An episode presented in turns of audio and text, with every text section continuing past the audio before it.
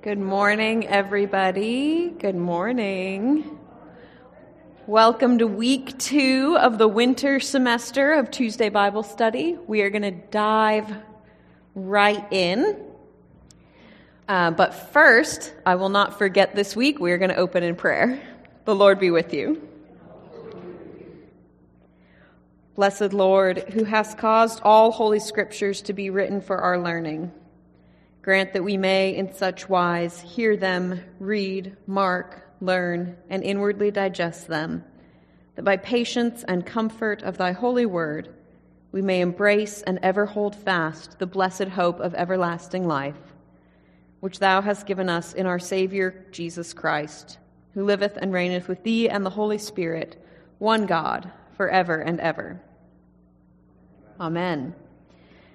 I think I mentioned last week this phrase that we may embrace and ever hold fast the blessed hope. That is sort of at the core. This hope is really at the core of uh, Romans 8, which is where we are right now. We're going to be fish- fishing. Pfft. Whew, going to be a long day. Finishing Romans 8. We're going to be beginning Romans 9 today. There is going to be a shift between the end of Romans 8 and the beginning of Romans 9. Paul is going to move into a new phase of argument. But Romans 8, you're all here on a great day because, well, every day in TBS is a great day. But this one is extra great because Romans 8 is just a beloved and vaunted um, core of Paul's gospel. And we get to look at it together, which will be exciting. There are in the annex on the table just to the left of those doors new syllabi if you need a new syllabus for this section and questions for this week and next week. We still do not have small groups this week. Um, we are waiting for some of our leaders to pop back in. But next week, the plan is to have small groups as scheduled. So you will all get to go home early today, or you are free to stay and hang out and discuss the discussion questions at your table. We don't have a food for thought lunch today or cinnamon pound cake, but that's okay. You're still welcome to stay and drink coffee. Last week, we read the first part of Romans 8 which covered a couple key things. The first thing we talked about was this idea that those who have been baptized into Christ's death and resurrection are no longer. Okay, how do I put this in a way that's not. doesn't make it more confusing? The distinction between the Creator and the created, the creature, still exists. We are not God, we will never be God. But that chasm had been made wider by sin. We were constantly pushing God away.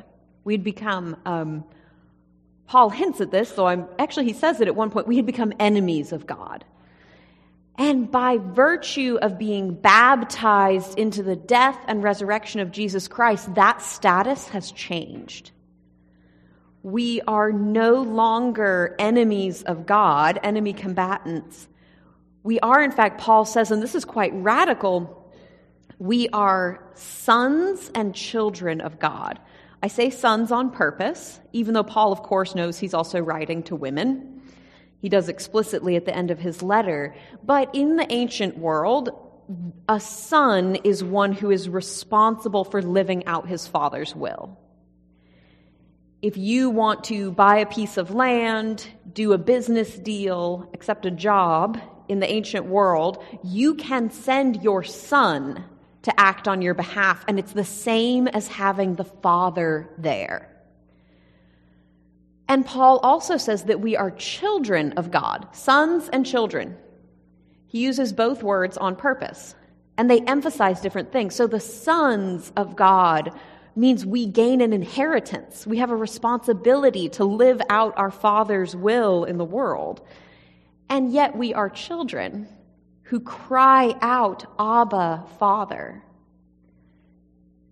And Paul says that when we cry out like children, the Spirit of Christ is crying out with us.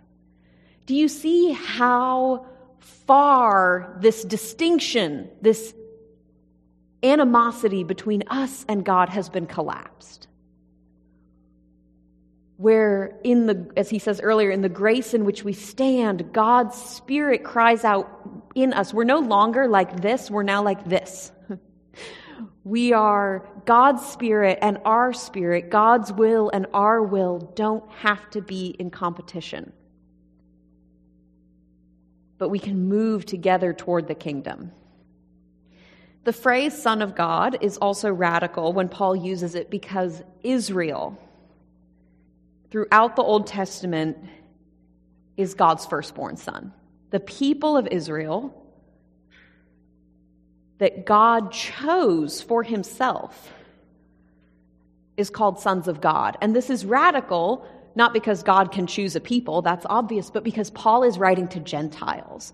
And so he says something that we have kind of lost how um, amazing this is that Gentiles will also be adopted sons and daughters of God.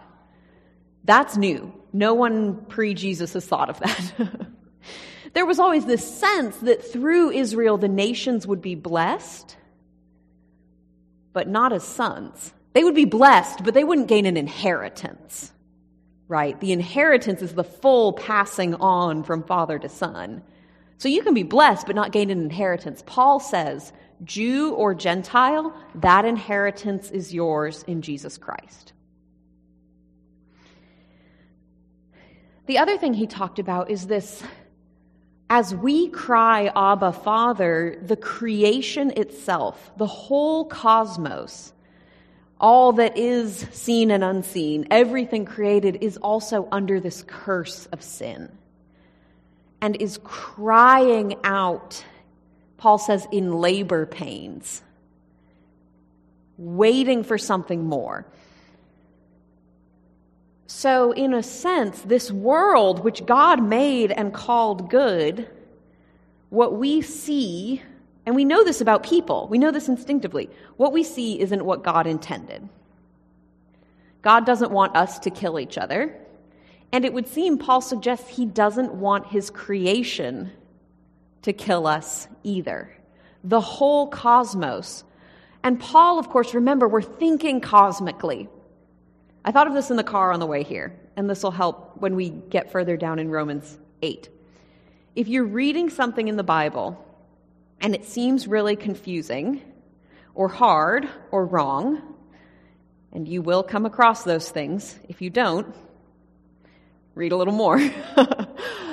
Think cosmically. What is the biggest picture I can come up with?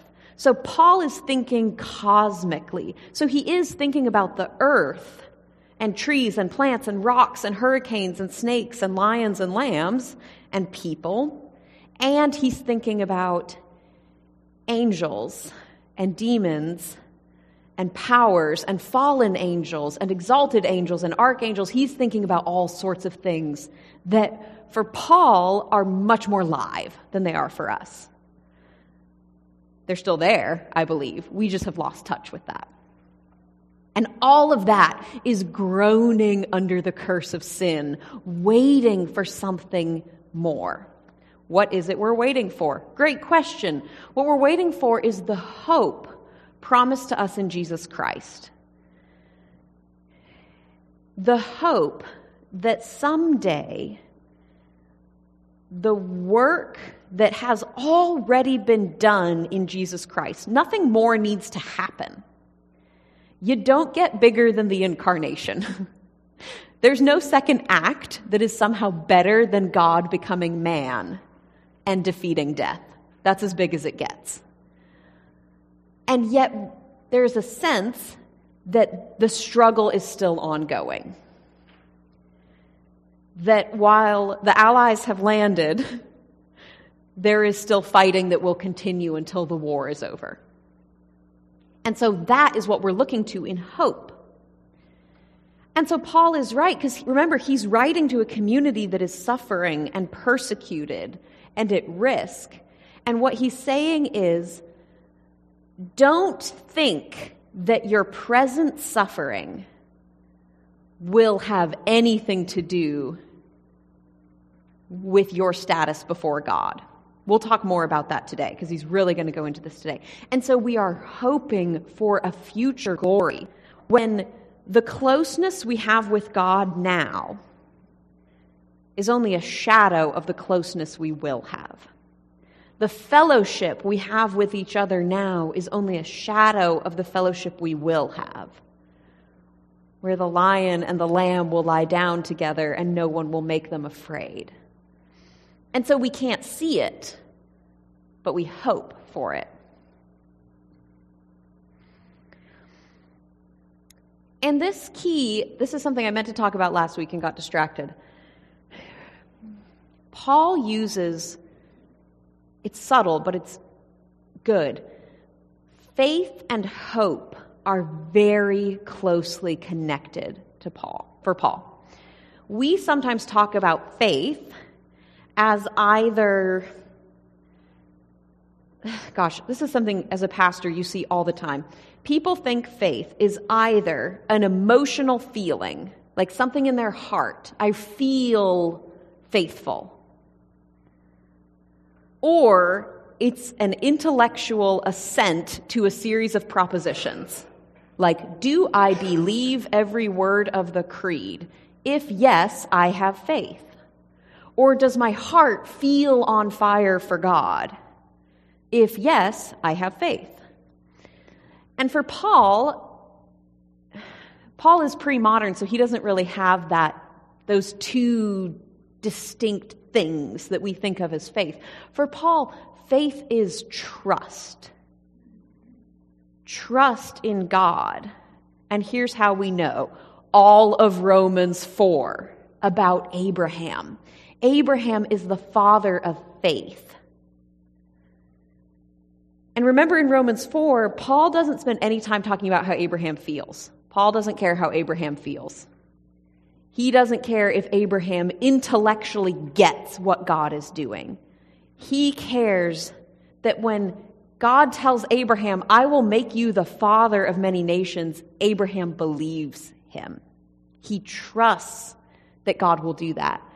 And this helps us see how faith and hope, hope is just another kind of trust. It's trust that what God has said will happen, even if I can't see how. Even if the world we have looks really different than the world God has promised us, because I trust the one who promised, I can trust the promised. Faith and hope are very closely connected, two sides of the same coin. Whew, all right. We are going to begin in Romans 8. And we touched on verse 28 last week, but we're actually going to begin there again and go through it a little more closely. As always, we're going to go pretty much verse by verse.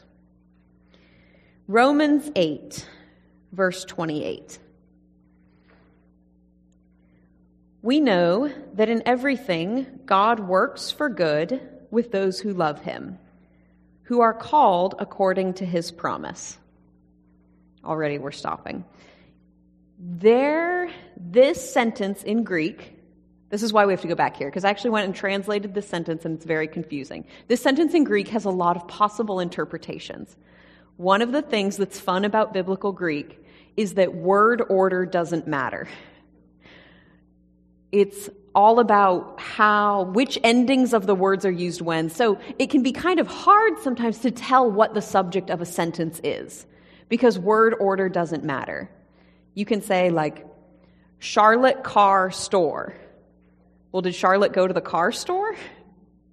Did the car come to Charlotte? You know, like it doesn't, it doesn't matter where the word order is. So it can be kind of confusing.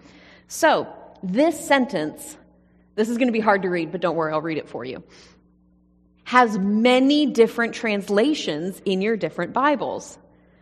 The New Revised Standard Version, which we use in the lect- in church, says, We know that all things work together for good for those who love God, who are called according to his purpose.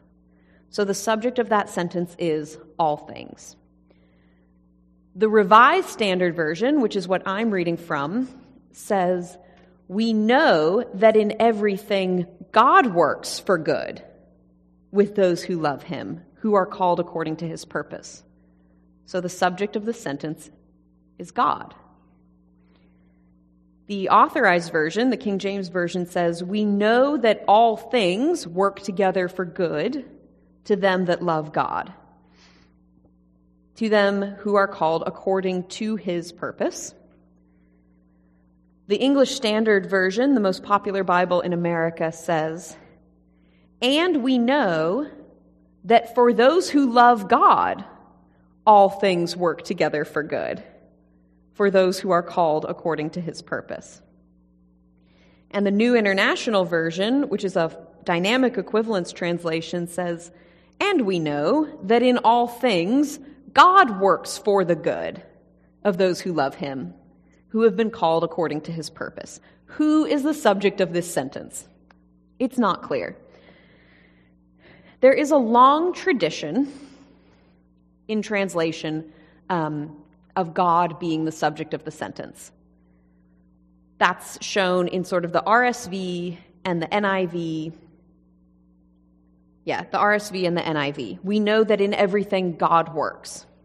There are also other ancient sources, other um, later manuscripts of Romans. Because, you know, in, in assembling the Bible, you don't just have the one piece of paper. Like, this is the authentic letter to the Romans. There's a bunch of different manuscripts, all with slightly different changes. So, other ancient sources have this sentence reading God makes all things work together for good. Or, in all things, God works for good. So there's a long tradition of this. Many scholars think that this is likely an early attempt to make this passage less confusing. so early on, people were like, Paul, I don't know what you're trying to say. Let's just tidy this up a little bit. But it's a good reading, it's one reading. Then the smoothest Greek translation is to make all things the subject of the sentence, like the New Revised Standard Version. And actually, the New Revised Standard Version went back to the King James Version, which is interesting. We know that all things work together for good. So, the only kind of this the Greek reads really smoothly when you do that. That's, I'd say, is the closest to a literal translation. The reason it gives people a hang up is it introduces a new thought. Because we have, starting at verse 26, the Spirit groaning for us, interceding for us. And then this, what seems to be a new thought. And we know that all things work together for good. This causes some people a lot of heartburn. I think it's okay because you're a you're allowed to use a sentence to transition to another thought. You don't have to just have one thing the whole time. I think that's what's going on here. Barbara opinion. There are some people who say that the subject of that sentence really should be the Spirit. The Spirit intercedes for us. And we know that in everything, God's Spirit is working together for good. As always, I think they're probably all a little bit true. Okay, that was a lot of grammar on a Tuesday morning after a holiday weekend. But the point is, and we mentioned this last time, here's how I think about it. If God is the subject of the sentence, God works through all things for good. And if all things is the subject of the sentence, all things work together for good. They only do that through God, so it doesn't matter. Because we know, because we've read the first five chapters of Romans, that not all things are good. What we want to be careful about doing here is reading this to say, well, there's probably a reason you got cancer because all things work together for good, right? That is bad pastoral care and bad theology. if your friend gets cancer, don't say, well, I've read Romans and all things work together for good, so this will probably be the best thing that ever happened to you. What this sentence is saying is that even cancer cannot thwart God's will for those who love God. So it's not God's will that we get sick, but it is God's will that that sickness doesn't define us. That we can still be who we are, can still hope for glory in spite of the bad things that happen to us. We know that in everything God works for good with those who love him, who are called according to his purpose. So, second half of that sentence those who love God and who are called according to his purpose. Another thing we want to be clear on is just like faith is an emotion is not an emotion, for Paul, loving God isn't a feeling. If you're married, you already know this. that loving someone is not always an emotion. And in the biblical literature, to love God has nothing to do with personal feelings, with the, the kind of um, emotional thrusting of the heart, but with trust and obedience of God. I promise I'm building up to something here. So, in biblical literature, those who love God are the members of God's household, God's people. How do you know Israel is God's people? They're the ones God loves, and they are the ones who love God. If you like homework, you can look at Deuteronomy 7 9, Psalm 145, verse 20, and in your Apocrypha, you can look at Tobit 13:12 and the wisdom of Sirach 110. You will see some examples here of the love of God referring to those who are in God's household. What does this sound like? It sounds a lot like being a child of God, a child and son. We're in this, Paul is building this cosmic vision of God's family And so the key here in both of these is that it's not about the individual, only about the individual. It's a cosmic argument that all things work together through God's will, through God's providence for the ultimate good. So, this isn't a conversation about will I have a good life or a hard life. It's about an ultimate hope, a cosmic hope that encompasses the whole creation. And thanks be to God, we have a part to play in that.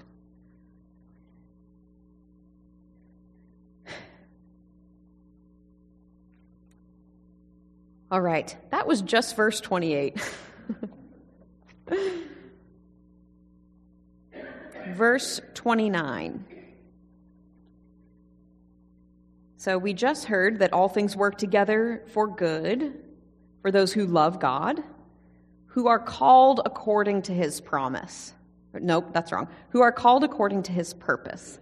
For those whom he foreknew, he also predestined to be conformed to the image of his Son, in order that they might be that he might be the first among many brethren. You see now why we had to slightly amend the syllabus because I couldn't handle this section about predestination right at the end of last week's. But it's okay, it's not as bad as we think. So, my translation says, For those whom he foreknew, he also predestined. This word foreknew is prognos. Oh man, I always do this.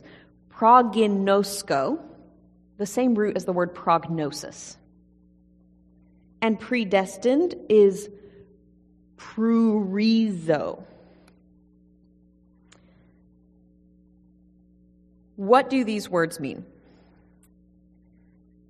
Prognostico literally means to know beforehand. Gnosis is knowledge, pro is the, you know, goes before, like promote.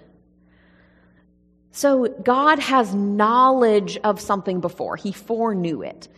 In the biblical literature, again, there is this connection between God's foreknowledge and God's election.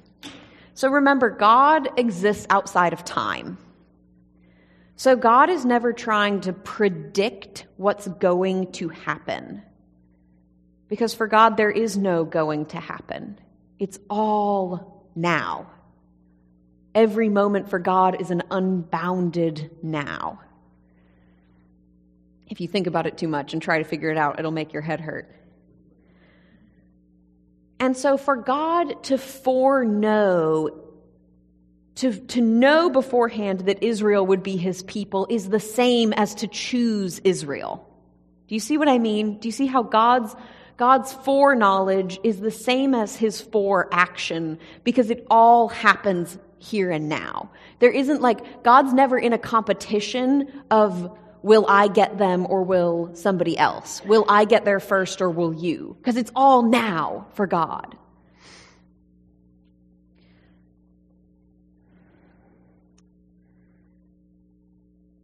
And so this word, proorizo, literally means predestined, to be determined beforehand. This word has a lot of baggage because we're Protestants which is good. High five Protestantism. But what this verse isn't about is the doctrine of predestination. Paul is not talking about heaven and hell. Paul hasn't mentioned heaven and hell once in the entire book of Romans. He hasn't been. Remember, for Paul, Again, we have to think cosmically. The question has never been, what happens to me when I die? The question is, what is the status of this cosmos before its creator? So for Paul, the eschatological hope, the thing you're looking for, is not when you die, your soul leaves your body and goes to heaven, but for that ultimate judgment of God. This is throwing it back to something we talked about last semester. For Paul and for all of Israel, the hope has been that God will judge the nations. And this theology has developed that at the time Paul is writing, that this judgment would fall on the Gentiles and that Israel would be restored to right relationship with God. Remember, early on, Paul questions that. He says, Don't think that just because you're circumcised, you will get out of this judgment.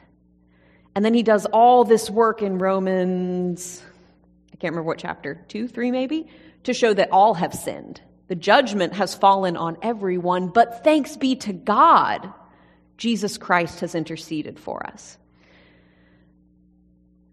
So when Paul is talking about predestination, he isn't talking about individuals going to heaven or hell. He's talking about the election of God's people.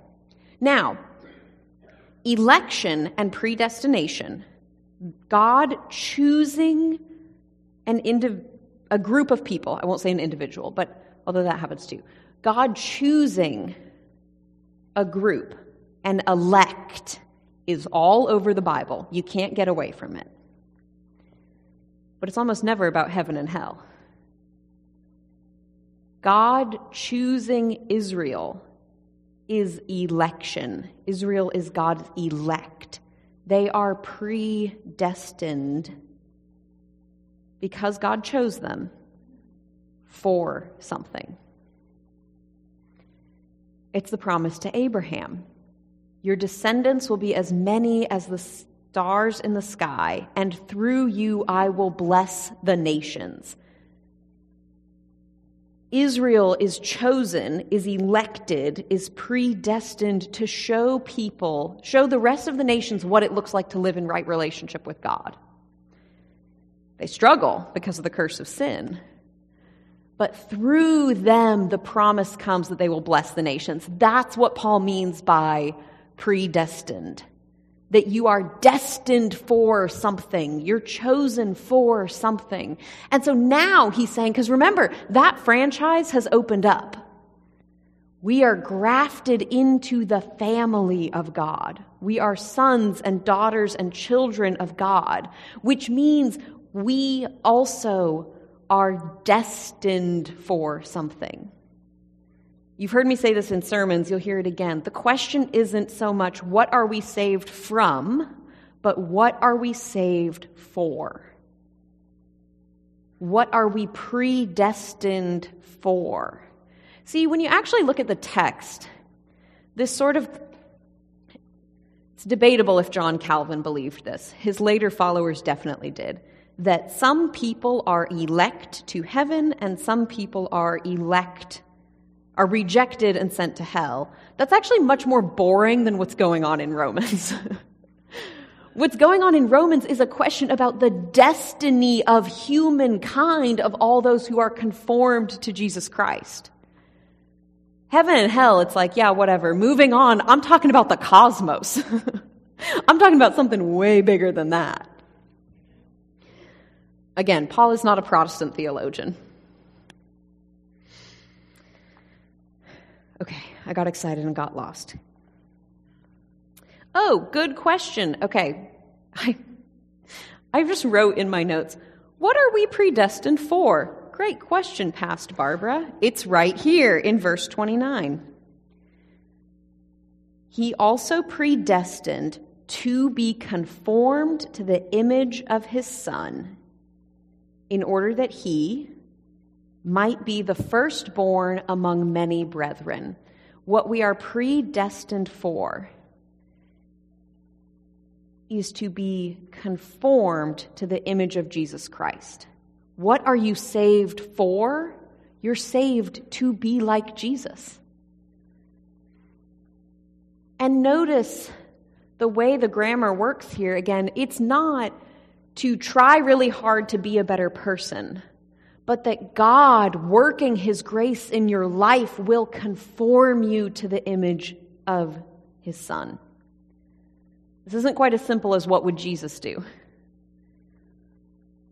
Also, if you actually read the Gospels, a tricky question to answer. Like, I don't know, turn over the money changers' tables, perform a miracle? How does that help me decide, you know, how much money to put into savings. Um,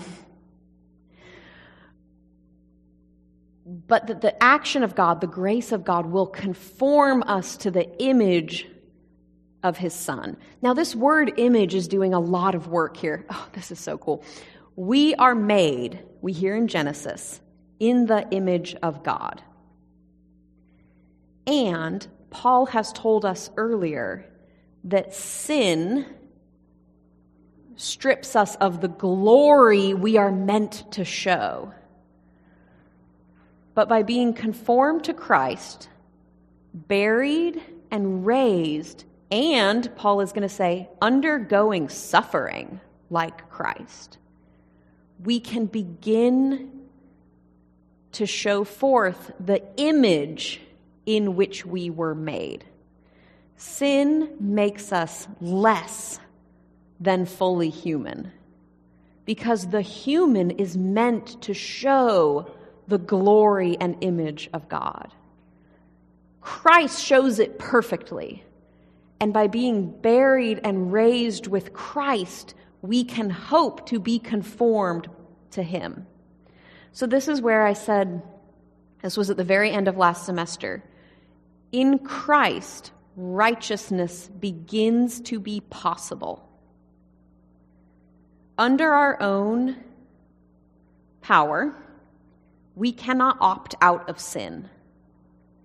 It is only in Christ, in the power of resurrection working through us, that we can begin to hope to live differently.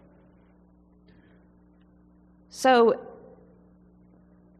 as I said before, there are no small kindnesses if you are in Christ.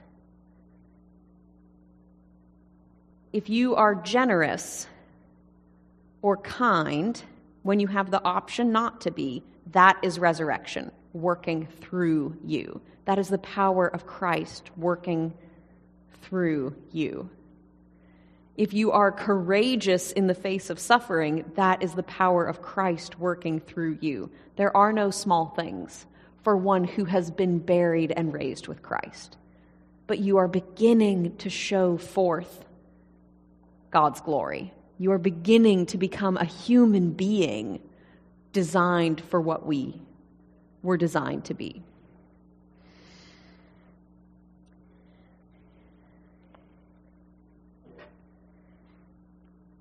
In the Eastern Church, they call this theosis the idea that the human creature is becoming more like God. Now, to be clear, they never mean like becoming God or becoming like an angel. We always stay human, but that we aren't rooted we aren't rooted in sarx, flesh anymore, because we are rooted in soma, body, a body taken on by Christ. We are freed from the curse and thus can begin to live differently. And this also matches with the work Paul does around Christ being the last Adam. Remember when he talked in Oh, I don't have pericope notes in this Bible. In chapter whatever it was about Christ as the last Adam, that through Adam came death, so through Christ comes resurrection from the dead.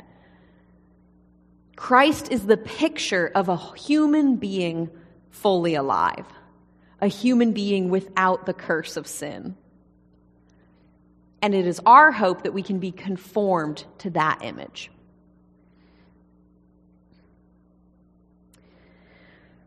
Verse 30. And those whom he predestined, he also called. And those whom he called, he also justified. And those whom he justified, he also glorified. So we talked about how predestined and call are really synonyms. To be elect, to be chosen by God for something. God is calling you to do something, not just to exist. And then he brings us back to this word, justify, which we talked about a lot last semester, but we'll review here. Remember, this all gets back, justify. It's the same root as righteousness and justice. And Paul is always operating in this eschatological courtroom, this hope of Israel that God would judge the nations, that in the last day there will be a judgment and God will pronounce condemnation on sin and will exalt the righteous. And so, to be justified doesn't just mean, because the root is righteousness, it's the same word. It doesn't just mean to be found not guilty. He doesn't say we will be acquitted, but that we will be made right before God that all of the cosmos, when it's justified to God, is made right. And I think I told you, I know I told you last semester, the word I like here is rectified. We will be made right. We will be rectified before God. The right making power of God is God's righteousness, is God's justification. So there will be, there is hope not that we get off the hook, but that we are made, again, we are conformed to the image of Christ. We are made what we were truly made to be. And I think if we think, gosh, I know I've had people in my life who were cruel and selfish and lived brutal, short lives. The hope for that person isn't that they get off the hook, but that they get a chance in God's grace to be what God called them to be, what God made him to be. That somehow, in God's grace, he can be made right, not just acquitted for his earthly. Because, you know, we've all known these people who have these struggles and at some level never got a chance, either through accidents of mental health or being born into the wrong family or abuse or addiction. All of these are signs of the power of sin, and the hope for those people isn't that they get let off the hook but that they get to be made right. The rectifying, right making, justifying power of God. And the hope, because to be clear, those are extreme examples. We all need this. all have fallen sin, have all have fallen short of the glory of God. So we all need to be healed, to be made right.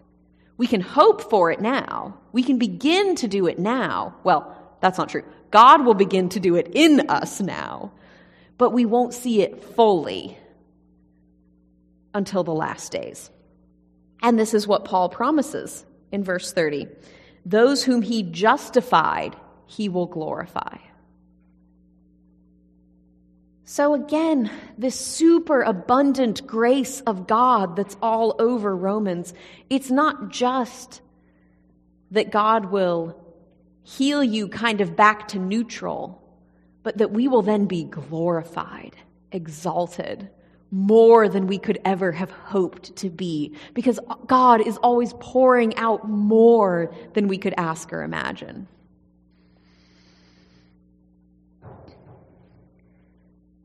So in Christ, God is completely making the cosmos new. Because remember, this hope that we will be rectified, justified, is the hope of the cosmos. We're longing for the same thing. This is, this is big. This is big news.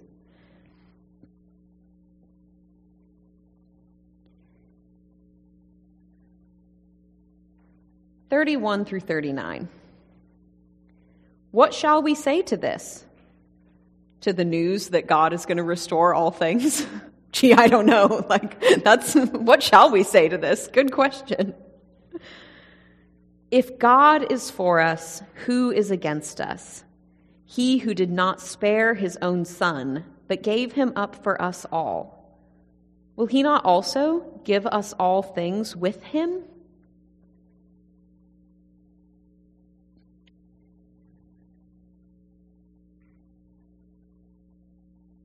So, if God is for us, again, this is a sort of.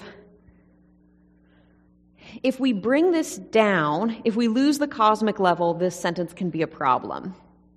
Because throughout the Christian century, every army has thought God was on their side. it can be a mistake if you think, well, God is for me, ergo, everyone who's against me is against God.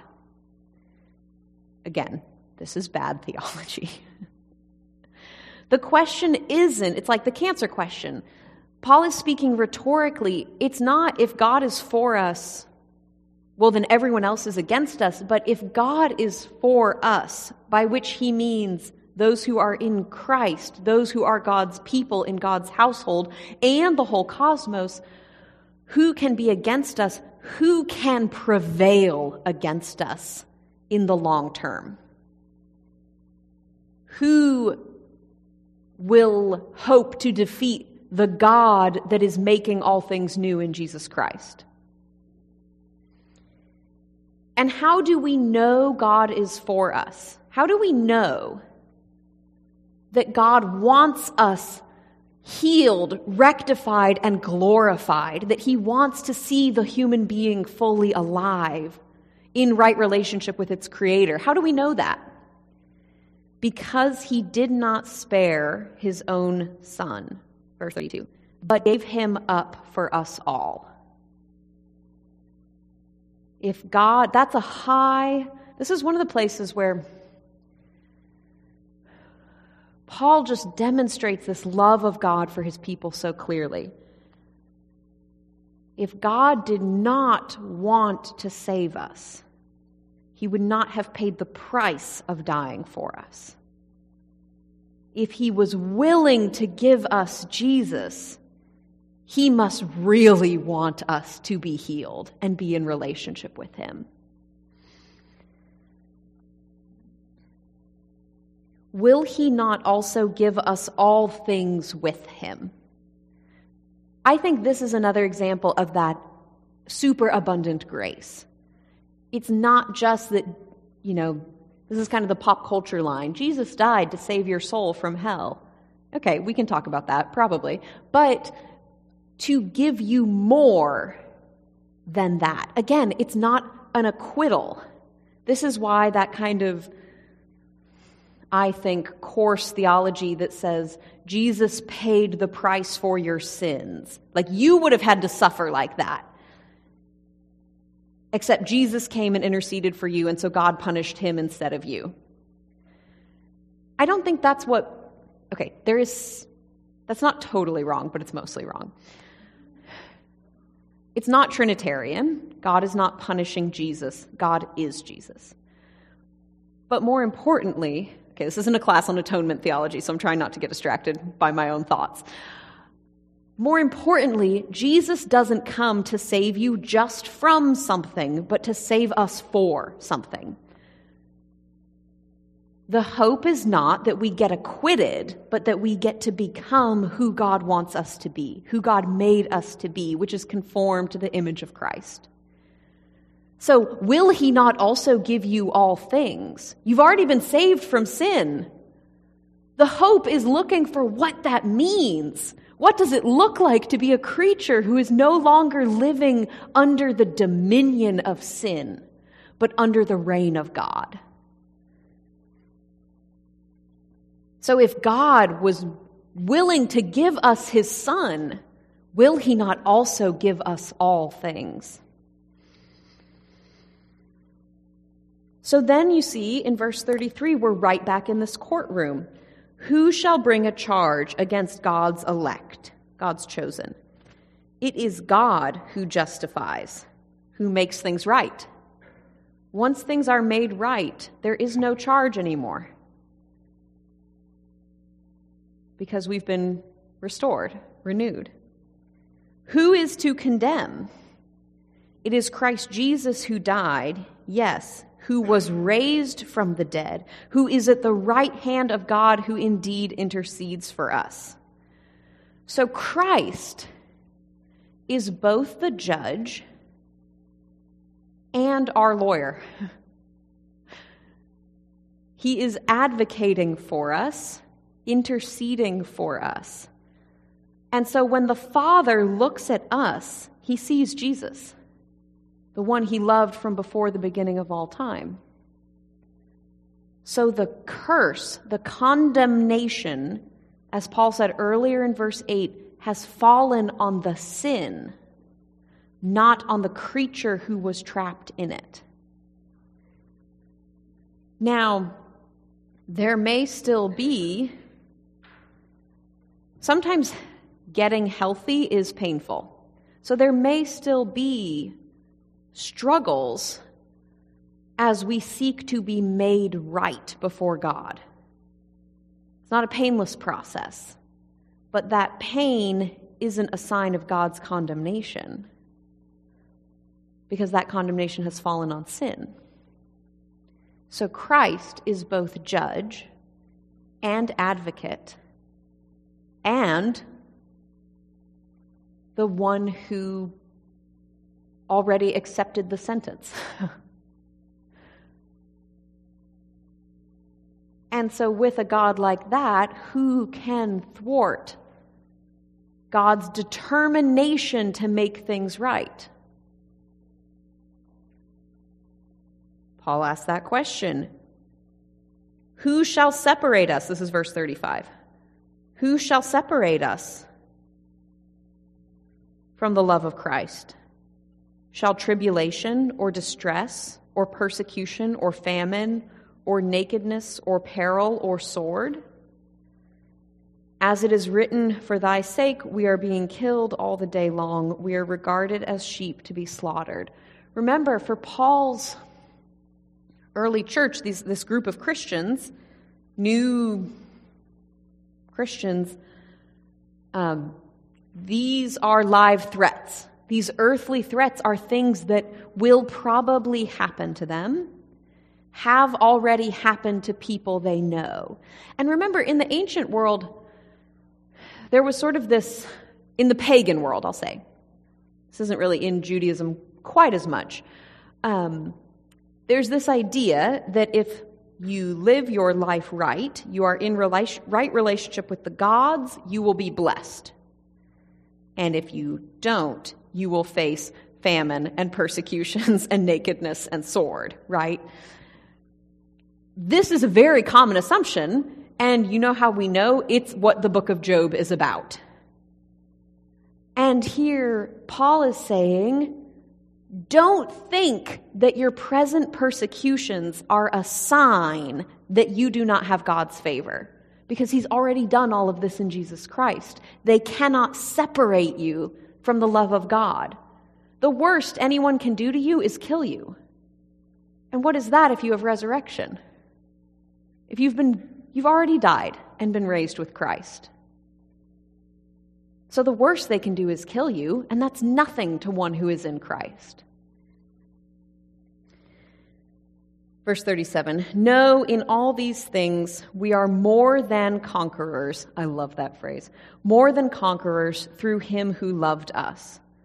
For I am sure that neither death nor life, nor angels nor principalities, nor things present nor things to come, nor powers, nor height, nor depth, nor anything else in all creation will be able to separate us from the love of God in Christ Jesus our Lord. So, the first chunk we had were earthly material risks that the people of God are facing. The second chunk are all those heavenly powers, all those things that seek to corrupt and destroy the creatures of God. We are more than conquerors of those things. You do not need to be afraid.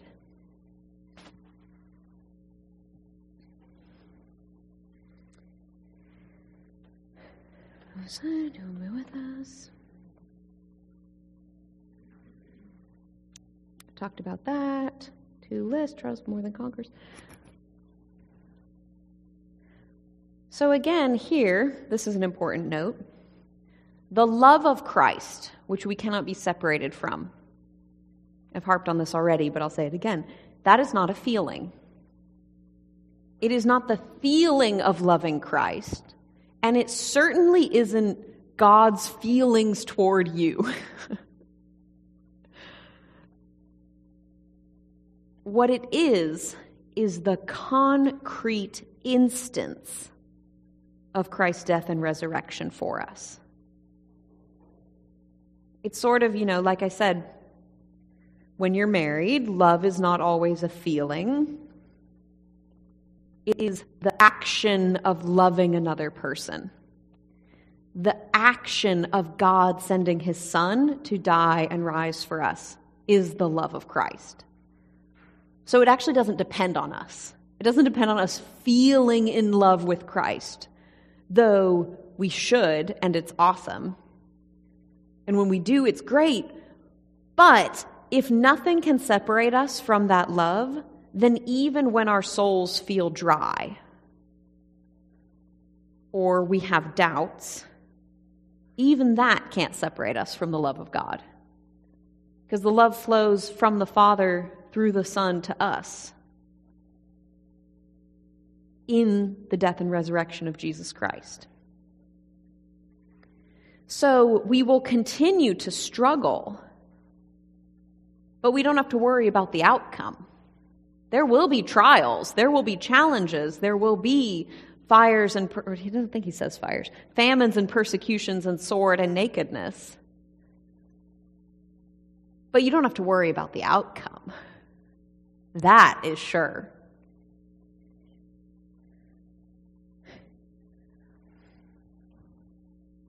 Okay, I have three minutes. Although we don't have small groups, so I could go over, but I'm not going to because I have integrity.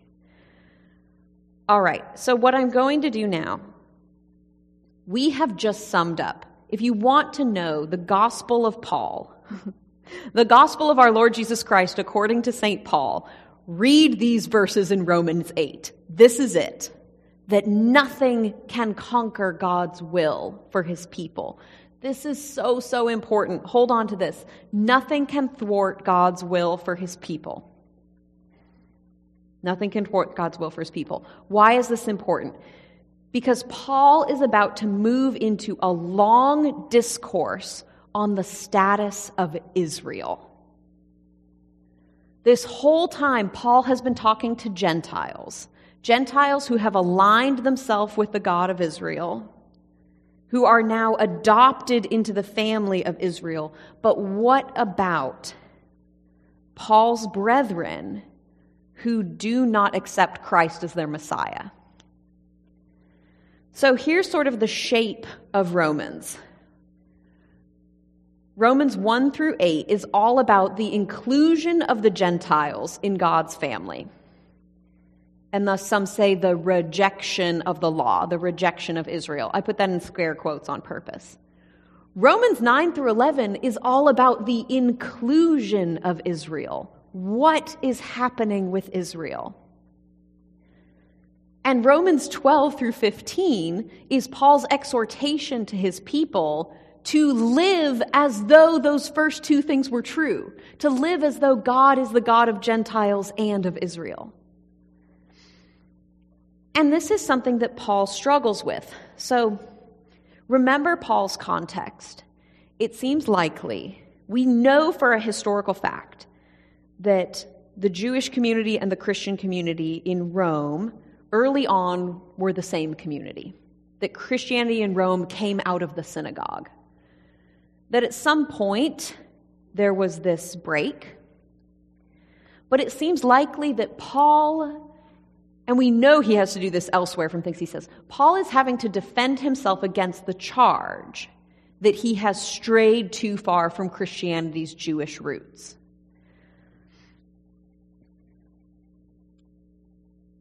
So, Paul has, up until now, his gospel has been radically inclusive.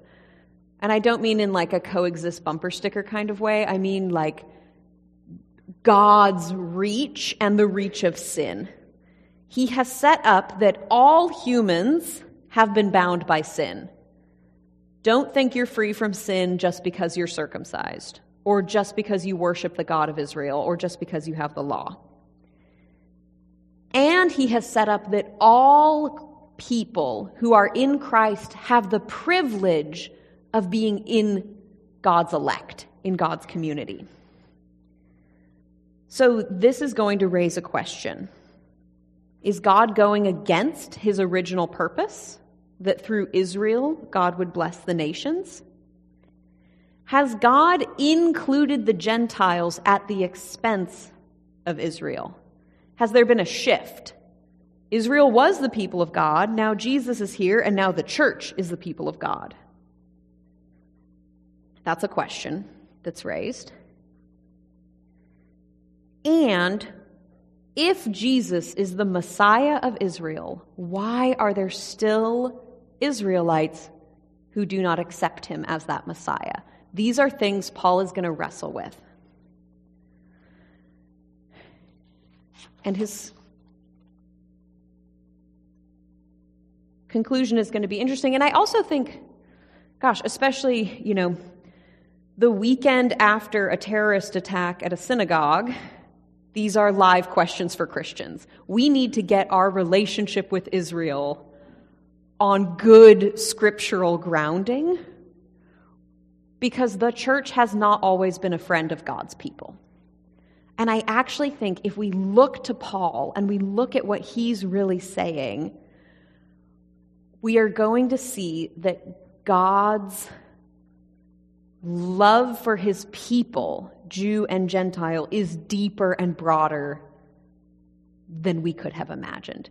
That when we get into trouble, it's thinking about those questions too narrowly. But we do not have time to do it today. Okay, so on your syllabus, if you want to note, we are going to begin at chapter 9 next week. We're going to begin in chapter 9. Luckily, it's only five verses. Frankly, that was a little weird in the syllabus anyway, so it's fine. We're going to do 9, 1 through